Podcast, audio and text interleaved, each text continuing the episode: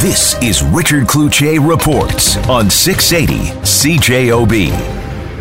We have obtained a letter sent to city councilors and the mayor from the Winnipeg Police Association. We'll bring in Maurice Sabourin of the Police Association in just a moment. And he writes it was not so long ago that City Council passed the 2016 2017 operating budget. We expressed serious concerns at the time that the budgeted amount for the Winnipeg Police Service would put police service levels for your constituents at risk. As you can see from the tweet issued above, this is already coming to pass. The delays referenced in this tweet stem from a serious violent incident in the city, ones I know we all wish to never see again, but all are too familiar in Winnipeg. Incidents like this are, of course, a top priority for response by WPS members but they put a strain on the available resources, and so the citizens, your constituents, calling for service, must wait. This was not an isolated incident. Sabourin writes, in fact, on the night of May 12, 2016, three violent incidents, including a murder involving a military style assault rifle, once again strained WPS resources to the limit and once again left the citizens of Winnipeg, your constituents, waiting when they called the WPS for service. Get this Further evidence of the pressure on the WPS was again seen on the weekend of May 28th, with calls in the queue exceeding 150, as our members dealt with serious incidents ranging from intoxicated persons needing safe housing to serious assaults, weapons incidents, and sexual assaults. This was your Mayor Brian Bowman in response to this letter. This council has provided more funds to the Winnipeg Police Service than any council in the history of the city of Winnipeg. This is the largest police budget we've ever had here at the city of Winnipeg. Last year's proposed budget and adopted budget was uh, triple the rate of inflation in terms of an increase. It was more than $16 million more than the previous year. And so uh, to characterize that as a cut is not accurate. You just got to look at the numbers. Um, that being said, we we obviously support the women and men of the Winnipeg Police Service. They do incredibly challenging and difficult work on our behalf, and that's why there were additional funds in this year's budget to support their efforts. Um, you know, the the characterization. Um, you know, when we heard it during the the budget debates, um, you know, the characterization in the letter is uh, is is simply not accurate.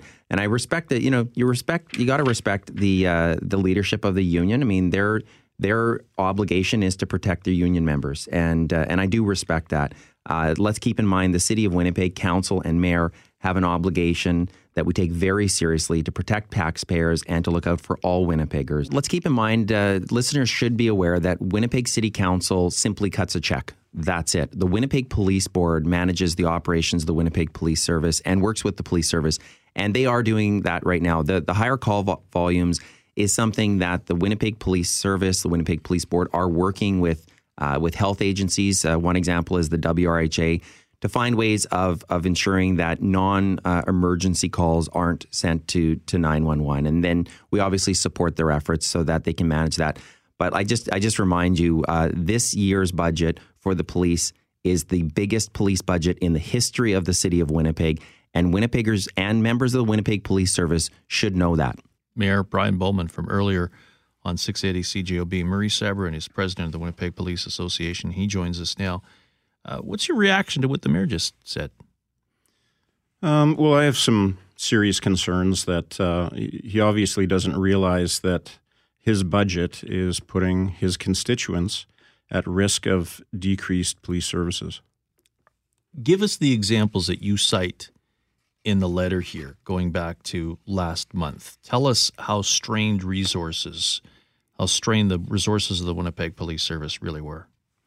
Well, when you consider that Winnipeg is the most violent city uh, in Winni- uh, in Canada, um, the incident uh, incidents on uh, the weekend of May 28th, uh, we were stretched uh, right to the limit. 150 calls for service waiting in the queue.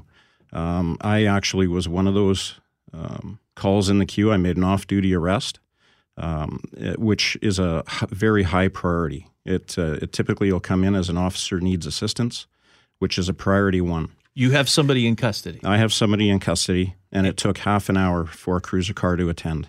And I get it. I, I, I know that the, the resources are stretched to the limit. I was okay, but uh, you have to realize when I'm off duty, I don't have my usual tool belt. So it places uh, myself in extreme danger, and I know our members are placed in extreme danger on a on a daily basis. I have not met a cop that would say in a situation like that, we're stretched to the limit. I'm not going to make that off duty arrest. They're just not that way. You're not wired that way. You put your life at risk. You potentially put your life at risk. That's correct. You'd probably do the same thing again. I would. I would. And every one of our members would do the same thing. Nobody's going to turn a blind eye when they're seeing a crime happen right in front of them. What's the link then between the budget and what was allocated? And, again, the mayor is correct in saying that, you know, they increased the budget, but not to the needs that the police service asked for. And there's compromises there. But what's the link between a night like uh, the weekend of May 28th and resources? help us understand that. Is it a matter of there are not enough cars, not enough officers out there on on that that type of night? Is there a direct correlation between that budget and the resources on one of those weekends? Well, the the budget that was requested by the police service um, was what they believed was required to provide or, or keep the, the same level of service to the citizens of Winnipeg. When the police board goes to uh, EPC and says, we need to give the police more money, um, it was unanimous except for Councillor Gillingham, who said, I cannot support um, going to EPC and, and uh, uh, I understand that information. But so. every once in a while in our business, it gets really, really busy. Mm-hmm. It's mm-hmm. the exception to the rule, and we find ways of dealing with it. Uh, and and and you just you you get the information out there. You do the job as best as you can. Uh, my question is, the incidents that you cite here is that an unusual that no matter what you're going to do this, or is that becoming the usual that you need to staff for? Well, that's exactly it. You, I think you hit the nail on the head. Uh, this is becoming the norm. Uh, calls for service since 2007 have increased by over 35%. We typically see about 300,000 calls for service per year. Uh, my understanding is from the same time last year, we're already up 10,000 calls. So those calls for service are continually increasing. And if Mayor Bowman thinks that uh, cost of living is is what uh, we're going to base the increase on the budget in the future, that's only going to mean there's going to be a reduction in service. It may lead to layoffs. Um, it may lead to uh, decreased training and decreased equipment for the members. On any given evening, or let's take a Friday or Saturday night mm-hmm. as the weather gets warmer, um, generally, how many cars are out there in the city of Winnipeg on an evening shift? On an e- just on a straight evening shift, there would be 27 two officer cars. And that's to cover the, the, entire city. That's a lot of those cars are in downtown North End because that's where the highest call volumes are. Yeah, that's correct. But there's also an overlap with the night shift, and I, I don't want to get into the details. But uh, at that time, uh, during that overlap, that number of cars is doubled. And again, on that Friday or Saturday night, the potential there is that you have about 50 cars, maybe 100 officers out there. And if something big happens, you have the specialized units that can respond. People are, are on cell phones, on pagers. But uh, what will happen, in my experience, is that you'll get a couple of crimes, serious crimes that a lot of resources are allocated to.